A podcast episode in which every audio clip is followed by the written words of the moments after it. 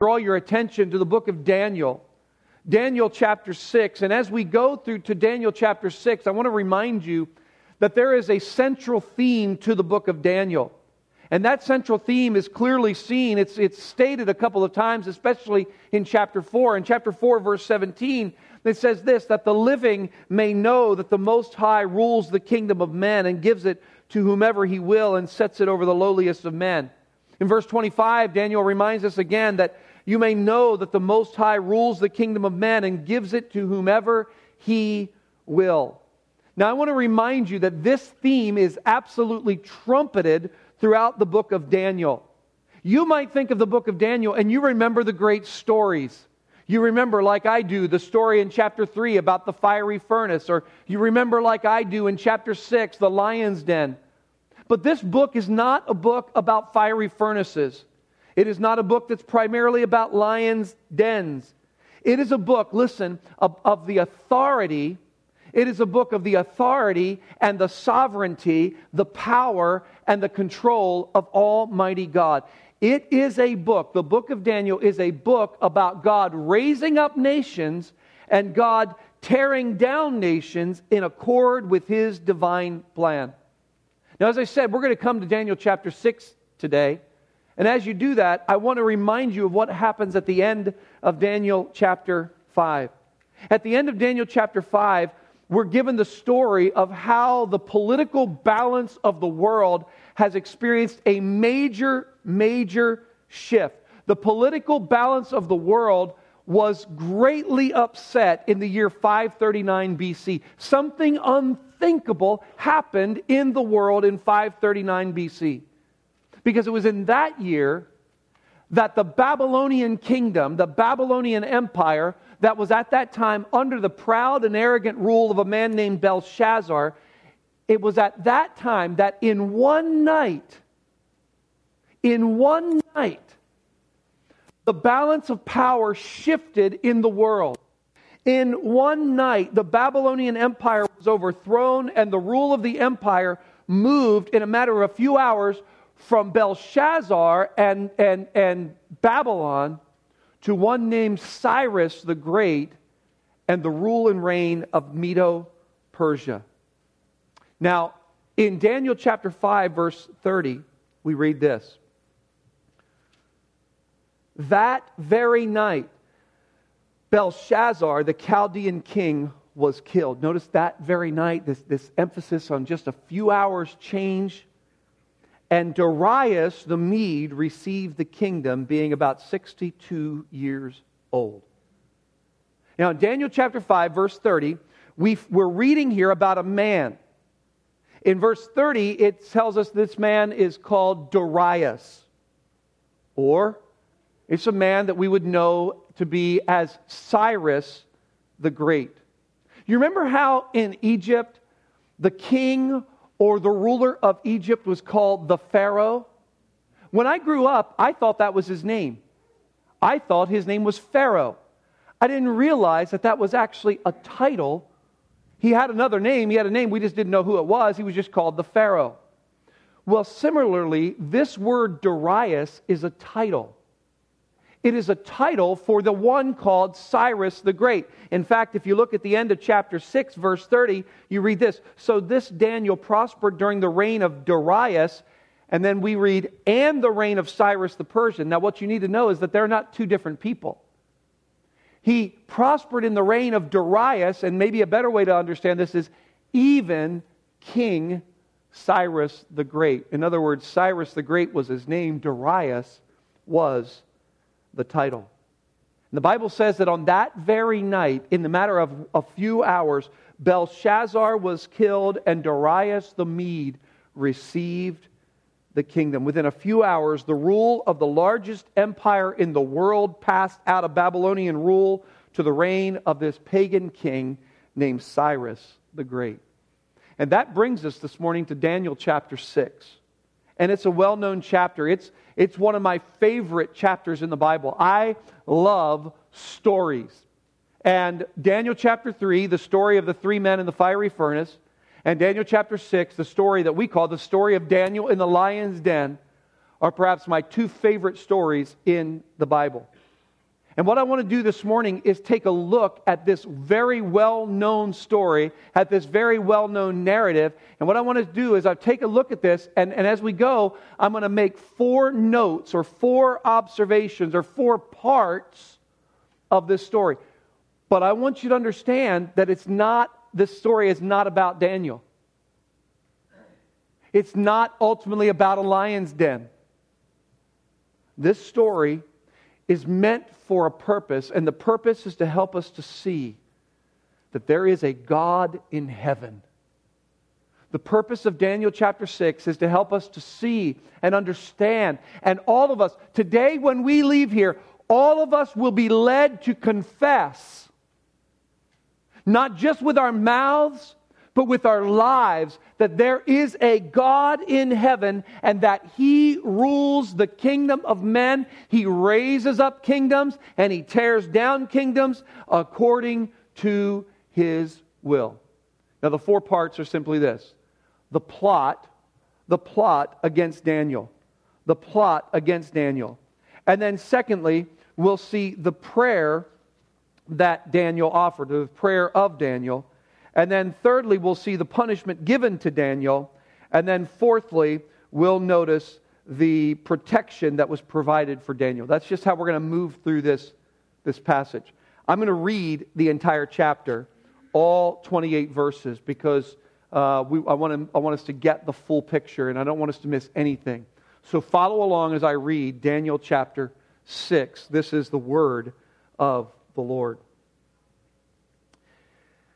It pleased Darius to set over the kingdom 120 satraps to be throughout the whole kingdom, and over them three high officials, of whom Daniel was one, to whom these satraps should give account, so that the king might suffer no loss.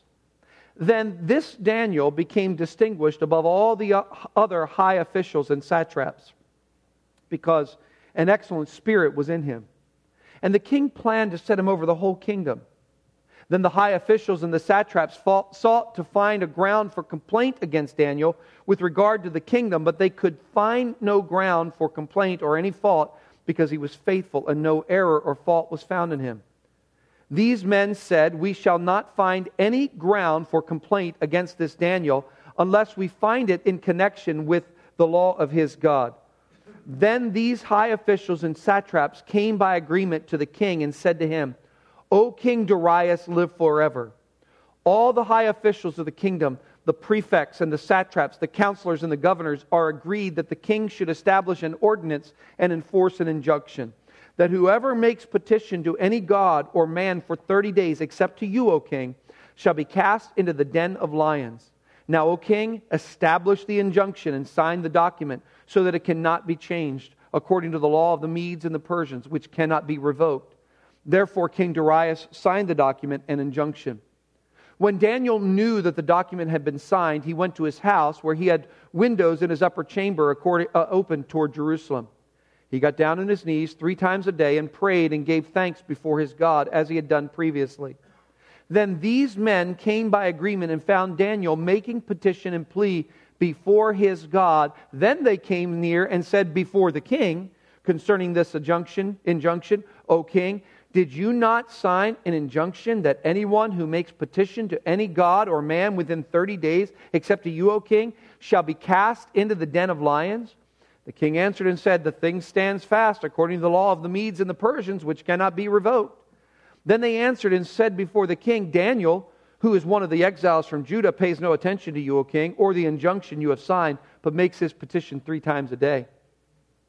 Then the king, when he heard these words, was much distressed and set his mind to deliver Daniel. And he labored till the sun went down to rescue him. Then these men came by agreement to the king and said to the king, Now, O king, that, is a, that it is a law of the Medes and Persians that no injunction or ordinance that the king establishes can be changed. Then the king commanded, and Daniel was brought and cast into the den of lions. The king declared to Daniel, May your God, whom you serve continually, deliver you. And a stone was brought and laid over the mouth of the den. And the king sealed it with his own signet and with the signet of his lords, that nothing might be changed concerning Daniel. Then the king went to his palace and spent the night fasting, No diversions were brought to him, and sleep fled from him. Then at break of day, the king arose and went in haste to the den of lions. As he came near to the den where Daniel was, he cried out in a tone of anguish. The king declared to Daniel, O Daniel, servant of the living God, has your God, whom you serve continually, been able to deliver you from the lions? Then Daniel said to the king, O king, live forever. My God sent his angel and shut the lions' mouths, and they have not harmed me, because I was found blameless before him, and also before you, O king. I have done no harm. Then the king was exceedingly glad and commanded that Daniel be taken up out of the den. So Daniel was taken up out of the den, and no kind of harm was found on him, because he had trusted in his God. And the king commanded, and those men who had maliciously accused Daniel were brought and cast into the lion, into the den of lions. They, their children, and their wives. And before they reached the bottom of the den, the lions overpowered them and broke all their bones in pieces. Then King Darius wrote to all the peoples, nations, and languages that dwell in all the earth Peace be multiplied to you.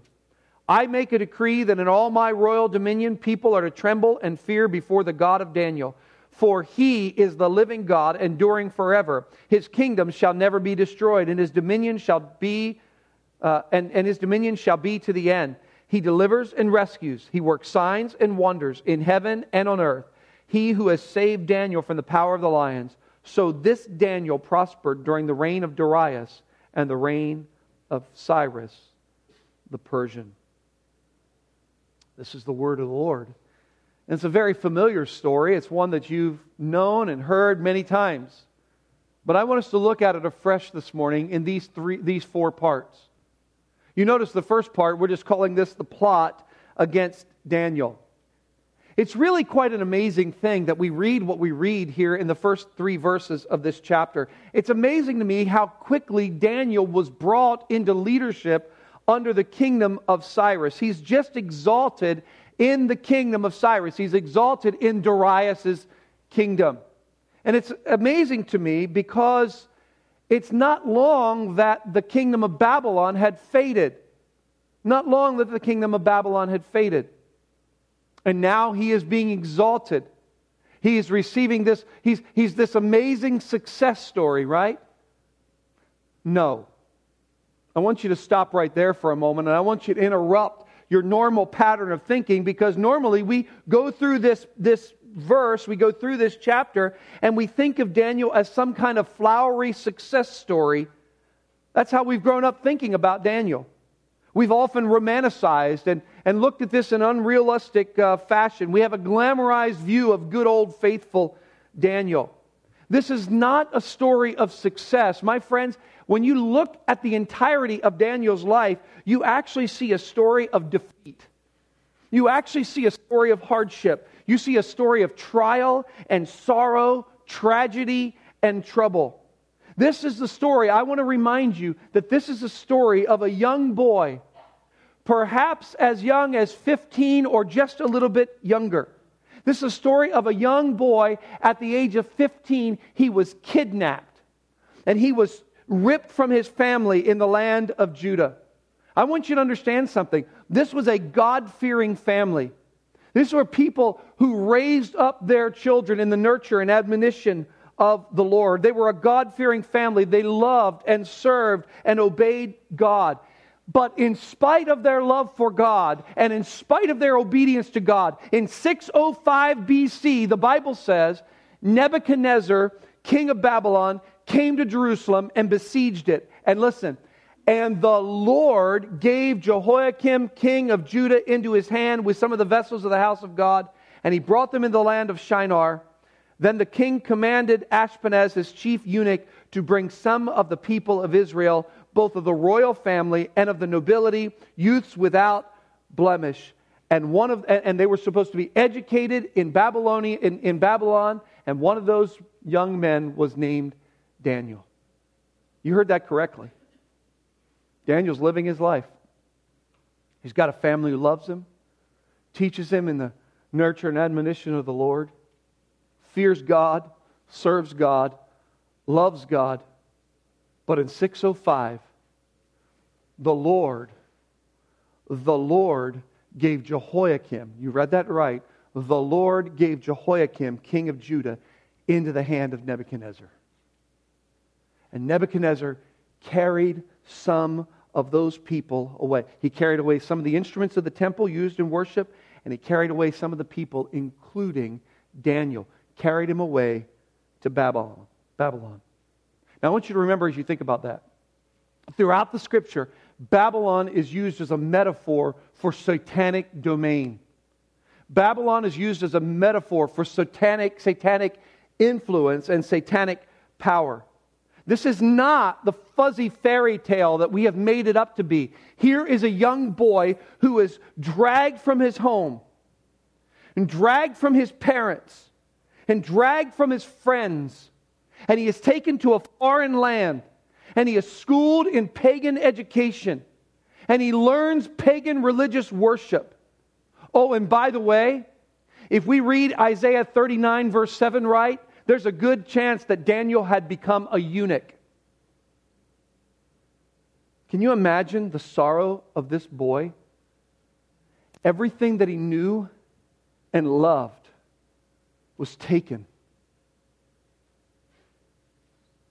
And, and we think that in a moment like this, the questions would start rising. Why?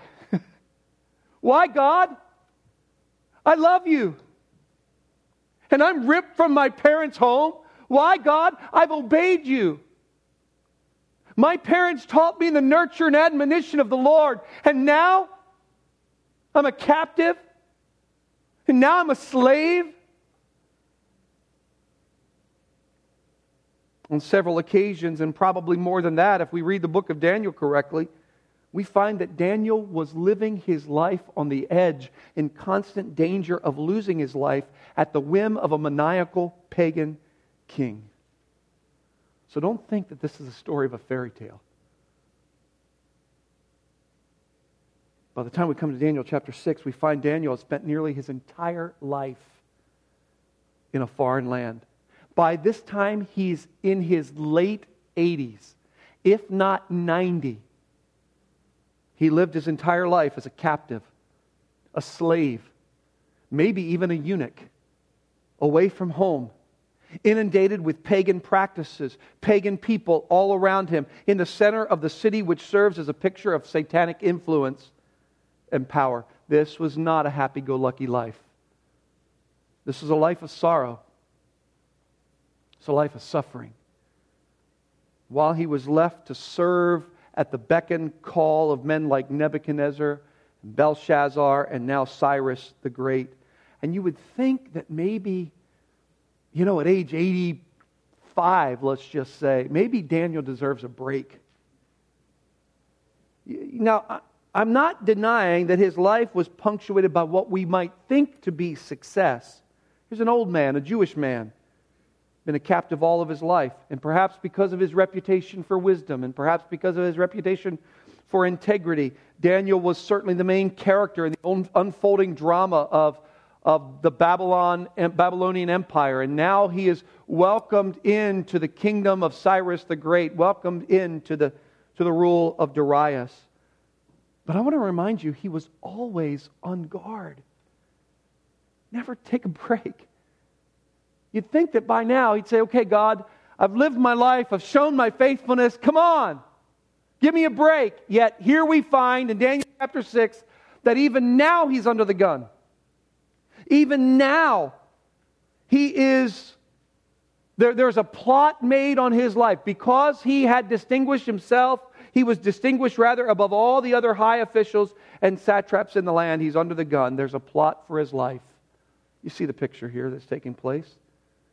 In the midst of Daniel's excellence, some of the other governors and some of the other leaders were enraged.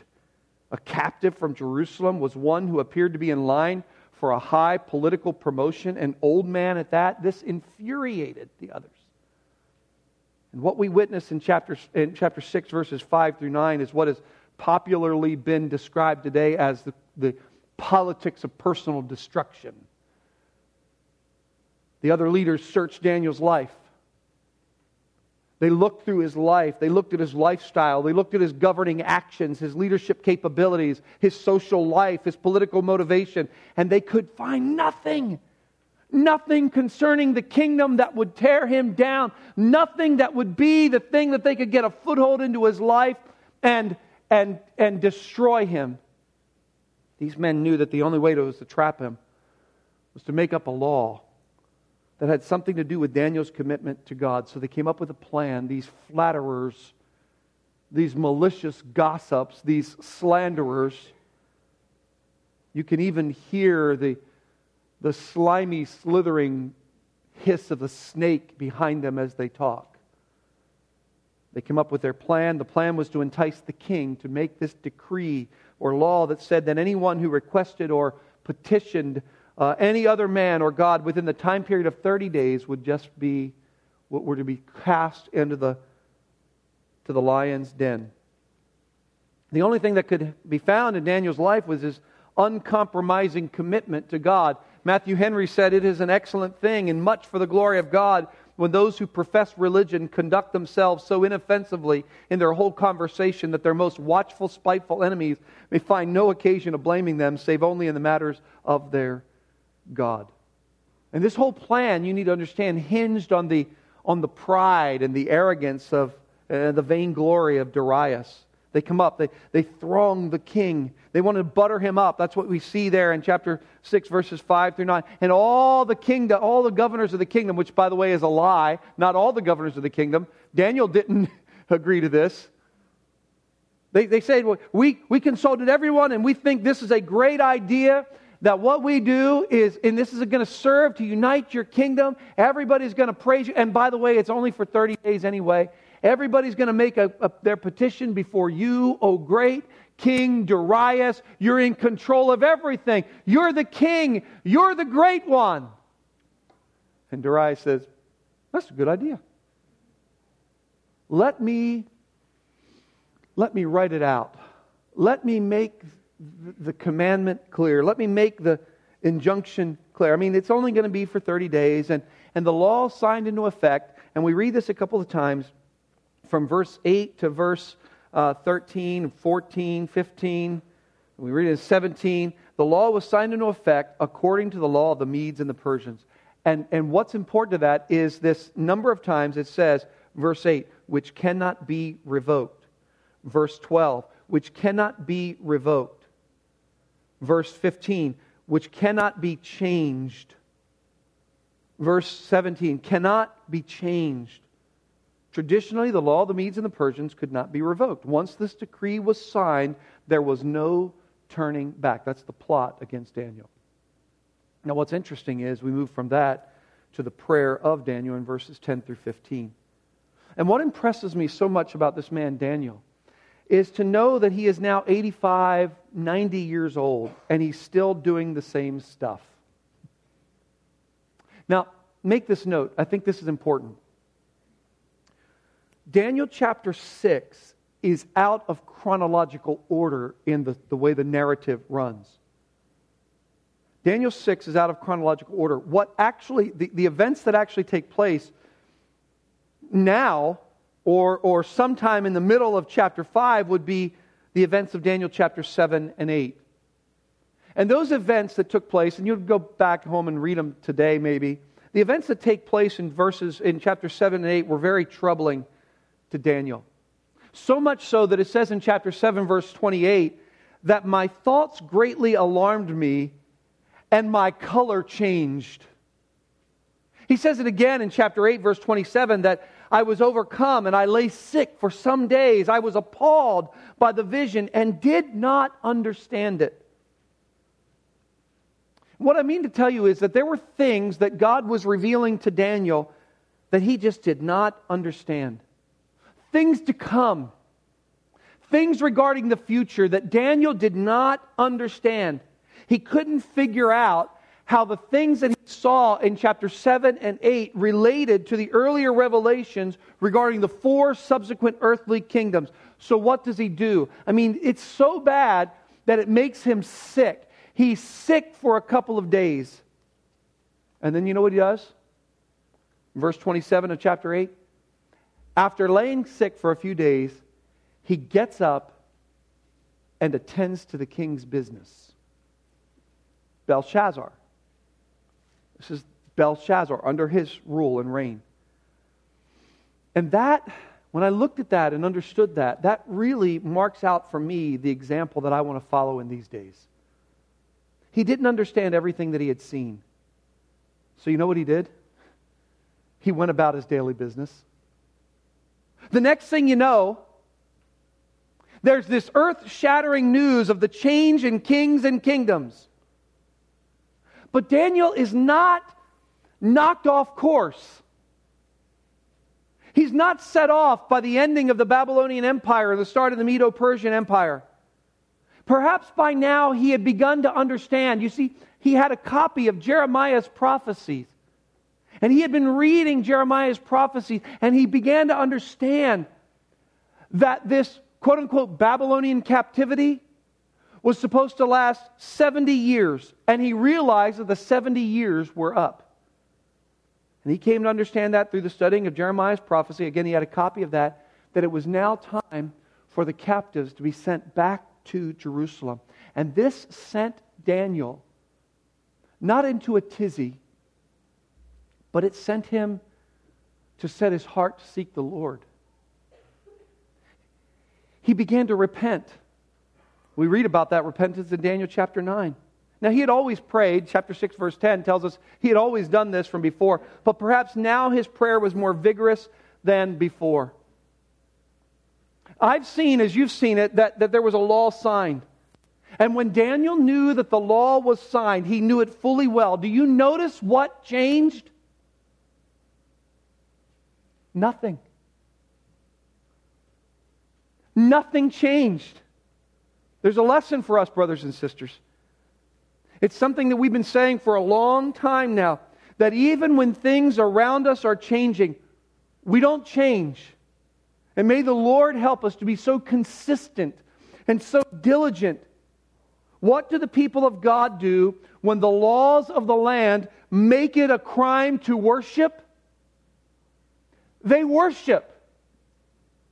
They don't change. I remember a time when there were thoughts when the church ought not to be meeting. And I remember a lot of us saying, Oh, but church is essential. And we were very vigorous about that and very set in that. No, we're, we, church is essential. We will not. But you know what happens? As time goes on, that vigor seems to wane. And I want you to understand, brothers and sisters, that the greatest threat to the church isn't a law, law that's been signed. The greatest threat to the church is the apathy of the people. And here's Daniel. Not changing. He just prayed as he had always done. The Bible says that he set his face to Jerusalem just like he was taught. Will you keep your finger there in Daniel chapter 6 and go back with me in the Old Testament to Second Chronicles? I just want you to see this. I don't want you to miss this.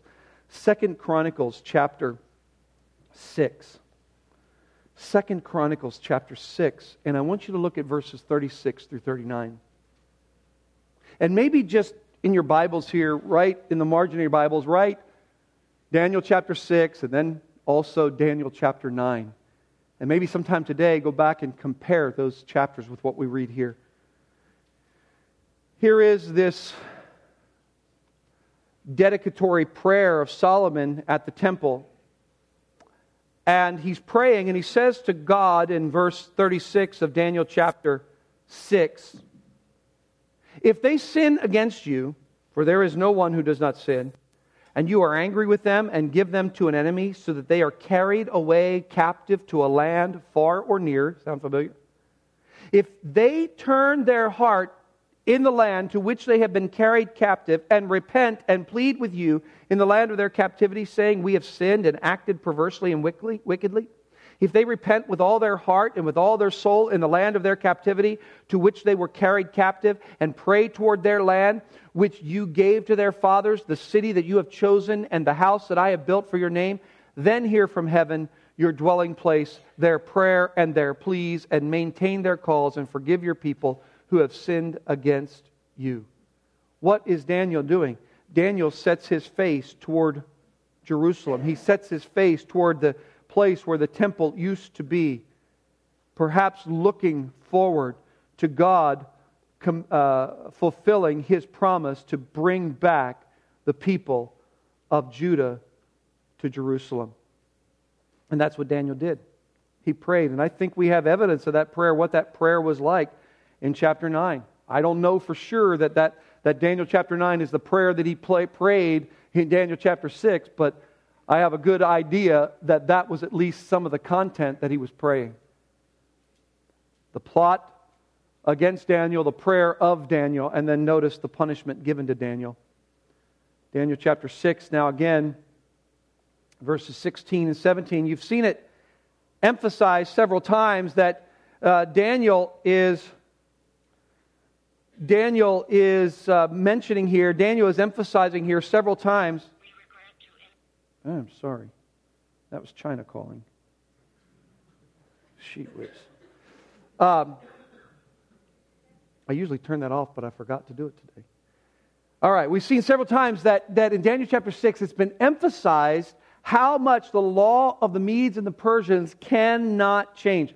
The law cannot be revoked by any man. Did you hear that? The law cannot be revoked by any man. No man has the power to revoke the law of the Medes and the Persians. No, not even a king. But there is another king. There is a greater king. And what now now notice this.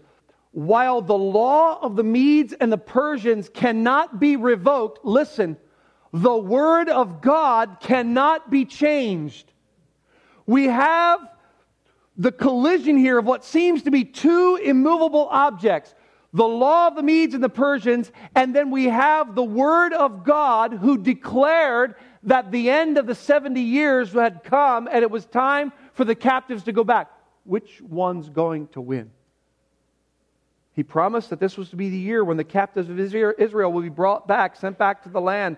The captivity was to be finished not because of a human king, but because of the eternal King of kings and Lord of lords. And it could not be otherwise. I want you to understand, my brothers and sisters, there was absolutely zero chance, less than a chance, than a zero chance of the failing of God's word to his prophet Jeremiah literally.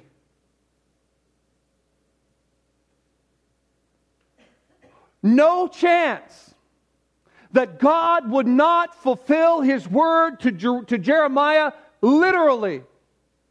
There was no metaphorical way, no way in which we could say, well, maybe God really meant this. This was no chance that God would not fulfill his word literally. His word will be fulfilled. He decreed 70 years, and 70 years it would be indeed. How can this be? Jeremiah said, to which God said, Behold, I am the Lord, the God of all flesh. Is anything too hard for me? Now, the den of lions was the chosen method of execution for the Medes and the Persians. Now, they were fire worshippers. So it would be sacrilegious for them to do what the Babylonians did. What did the Babylonians do? They burned people. Since they were fire worshippers, they didn't want to do that. They threw offenders to a hungry den of lions. Probably, as we see in this chapter, that before the offenders reached the ground, in most cases, they were dead. Probably what we have here is a large square cavern under the earth. There was a partition wall in the middle of it, had a door in that partition wall so that the people could, so that the, the, the lion keepers could move the lions back and forth, clean, and do whatever they needed to do. The cavern had a large opening at the top, and its mouth was surrounded by a wall of a yard and a half high over which one could look into the den. Now, there was a door in the wall surrounding the cavern, and that door would be sealed shut to keep the offenders in and the lions in. It Would have been really nice for Daniel if God had decided, hey, he's 85 years old. Maybe let's let me deliver him now. instead of him having to be thrown, to be cast to the den of lions, by the way, that word is used also in chapter 3, verse 21, when the three young men, Shadrach, Meshach, and Abednego, were thrown into the fiery furnace. They, they were not placed there. They were not gently set in the midst of the fiery furnace. They were thrown, they were cast down. And so here is Daniel at 85 years old, cast down, thrown into the pit of the lions. It's interesting. There's Daniel, and God doesn't. Here's Daniel's rosy life, right? Here's once again. I've got to go through this again. Thrown into the lion's den. W.A. Criswell said this How many dungeons and how many rocks and how many dens and how many dives have heard the singing of God's saints that the lofty cathedral has never heard? How many of these people who are oppressed and persecuted and cast out as the scum of the earth have in their angelic devotions taken wings to soar into the very heaven of heavens? Daniel was like that a captive, a slave, a servant, a foreigner, an alien in a strange land, but never a word of complaint. He's punished, and it's handed down. It cannot be revoked. And that leads us to the last consideration, and that's the protection that's provided for Daniel. The story of Daniel in the lion's den comes to a close with King Darius. You can just see this drama unfolding. It's, it's thick with irony, running to the pit to see if Daniel is perhaps still alive. Still dark outside. Maybe he can't see exactly what's going on. And so he shouts down into the pit of the lion Daniel, servant of the living God the phrase that implies really that what this was in Darius' mind was a, a test. You see, he went back to his, to his house, his palace that night, and there was no food brought to him, no music, no women brought to him, no kingdom business, no sleep. He spends the night fasting. He, he's just there all alone, wondering what's going to happen to Daniel.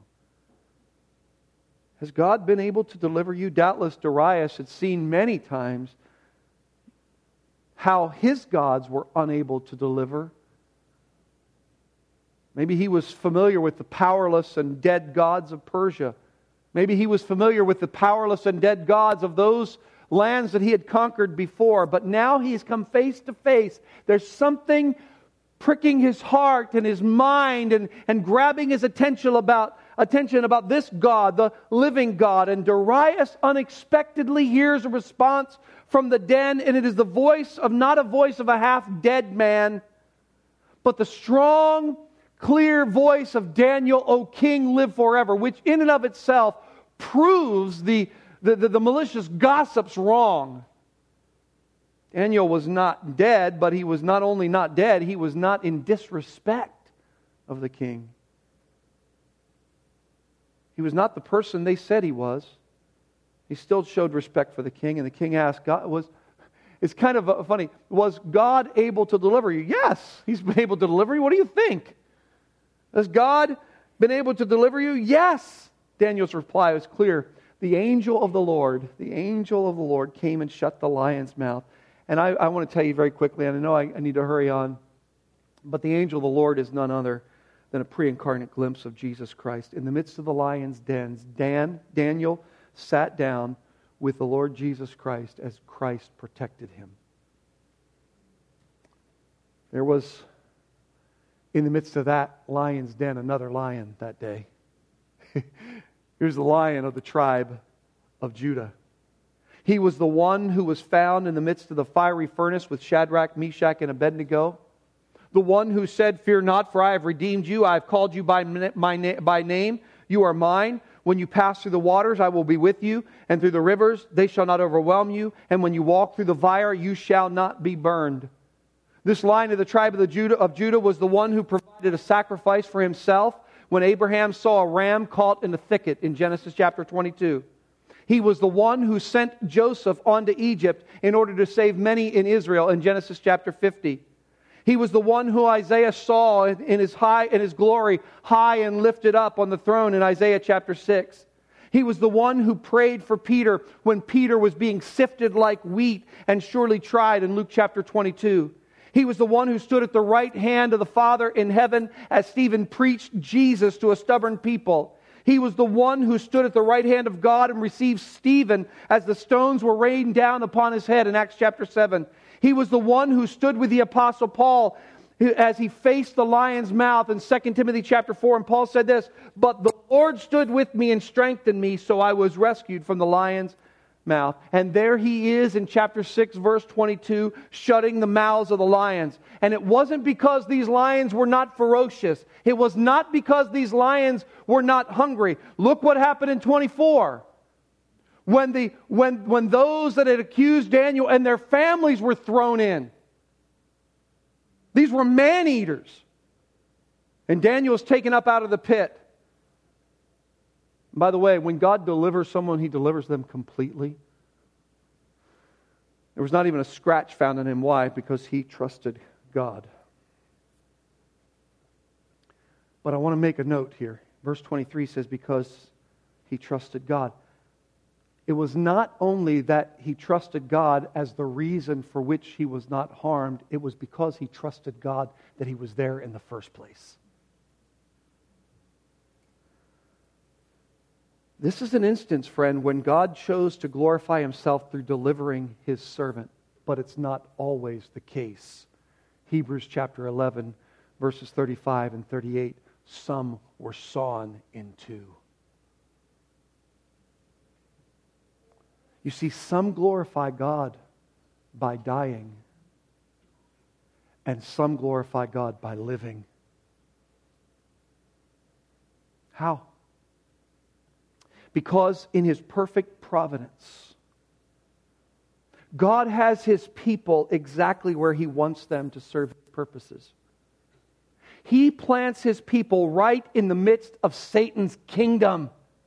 He plants his people right in the midst of Satan's kingdom, and God is building his kingdom against which the gates of hell have no power. And you might be like Daniel today and not understand all of God's plans and all of the details in which he is working in the world in terms of what he's going to do in the future. You may be like Daniel and you see national upheaval and the kingdoms of the world come and go. But I want you to remember that some serve the Lord by living and some serve the Lord by dying. Some worship in their suffering and sorrows and sadness, and others worship the Lord in their joy because we understand that the Lord has brought us to this time and this place in His perfect and sovereign providence to serve and worship Him. And I want you to see how, through this terrible, unspeakable tragedy of the Babylonian captivity, that God brought the truth of his majesty to bear on the lives of pagan rulers. You see, it was through old Daniel that Cyrus the Great recognized something about the one who is greater. It was through old Daniel that Cyrus the Great realized that he wasn't so great after all wasn't very much time at all until Cyrus, who was called the anointed of God in Isaiah 45 1. And, and it wasn't long that, that this Cyrus, who was appointed in Isaiah 44 28, who was appointed to fulfill God's purposes, it wasn't long until Cyrus the Great was led to, to release the captives of Judah and to send them back to build the temple. And God reminds Israel, Isaiah 44 21, you are not forgotten, Israel. So you might look at your life and you look at calamity after calamity and difficulty and trial and hardship and suffering, and you wonder where the rosy picture is that the false prophets of the, of the day tell you your life should be, how you ought to live your best life now. And you wonder where that's all about. And you're wondering, does God know? And does God see? You have this reminder in the book of Daniel that God knows. You have this reminder in the book of Daniel that God sees. Can you imagine anything worse than the things that had befallen Daniel? I can only imagine one thing worse, and that's if God did not keep his promise. This event is calling us to trust him. As I sat down this week and thought about Daniel chapter 6 in a new way for myself, I, I, just wrote this simple application for myself, and I'll share it with you. I, I wrote in Daniel chapter 6 I've seen that God is the one who raises up and tears down kingdoms. Therefore, I'll not fear or fret when wicked people seem to prosper. I'll refuse to change and compromise in faithfulness and loyalty to Him. In other words, I'll keep doing and thinking and speaking and serving and praising and worshiping no matter come what may and I'll repent over leftward drift and sinful unbelief. You see, today is Palm Sunday. Today is the day we remember the triumphal entry of Jesus into Jerusalem, which could probably be better titled The Tearful Entry of Jesus into Jerusalem. The day that the King of the Jews came into Jerusalem and he was roundly rejected but he is not only the king of the Jews, he is the king of the universe. And even though you may not see it now, the government rests on his shoulders. And one day, he will sit on the throne of David in Jerusalem. So I have a question. What difference does that make in your life today?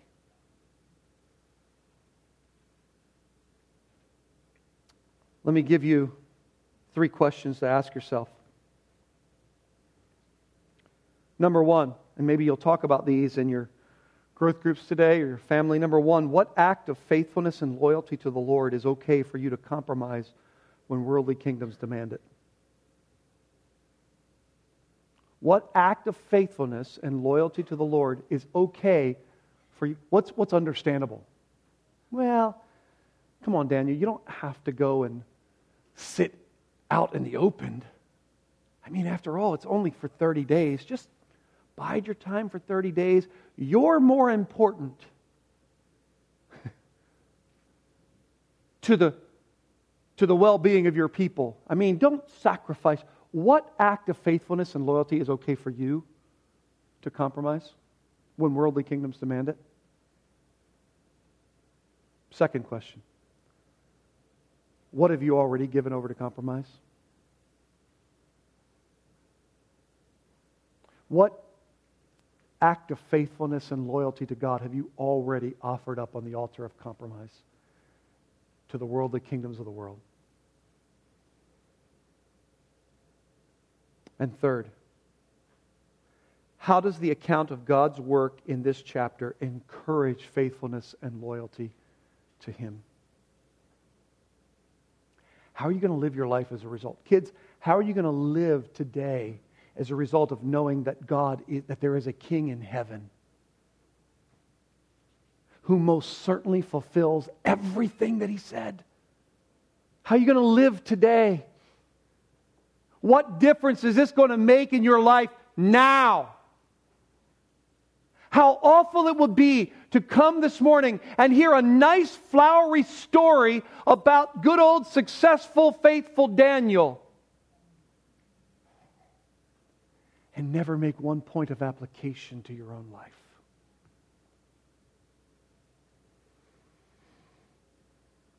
This is our week of prayer. At very least, you could pray. You, you could pray what I'll call a Bible driven prayers. You can pray Bible driven, sin confessing, repentance laden, Christ focused, God glorifying, spirit uh, dependent, kingdom building prayers. At the very least, you could say, I'm going to be a man or woman of prayer because I know God keeps His word. Let's pray.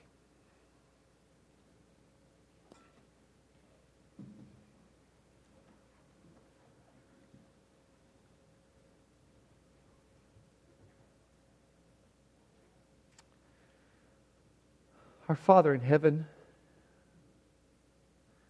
we come to you in the name of the Lord Jesus Christ and under the power and unction of the Holy Spirit. We trust because we're coming as a result of what we've seen in what we've seen in your word.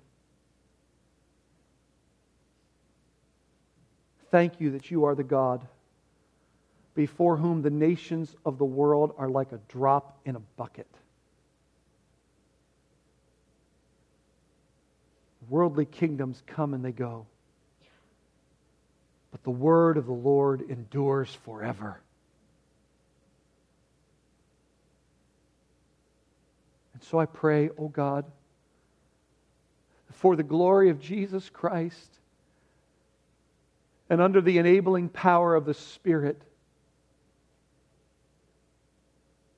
that we as your people would refuse to compromise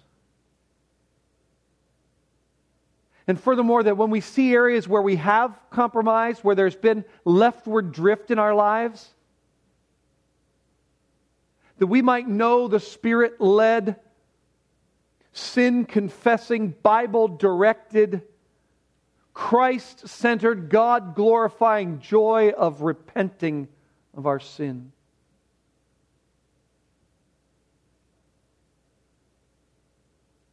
You'll grant us these days to be faithful to you all the way until we see you face to face, all the way until that day when the Lord Jesus Christ himself is seated, seated on the throne of David there in Jerusalem. We trust you. We thank you. For those who are here today, O oh Lord, who've never heard the truth of the gospel or have never submitted themselves to the truth of the gospel. And today they've heard that you, you are a God who keeps your word, the, the word that tells us that God so loved the world that he gave his only begotten Son, that whoever believes on him would not perish but have everlasting life. I, I pray that you would direct hearts to, to turn to Jesus Christ in faith today. To do a work that can only be explained as being from your hand We'll give you praise and glory both now and forevermore. In Jesus' name we pray, and all God's people said, Amen. Would you stand together as we sing?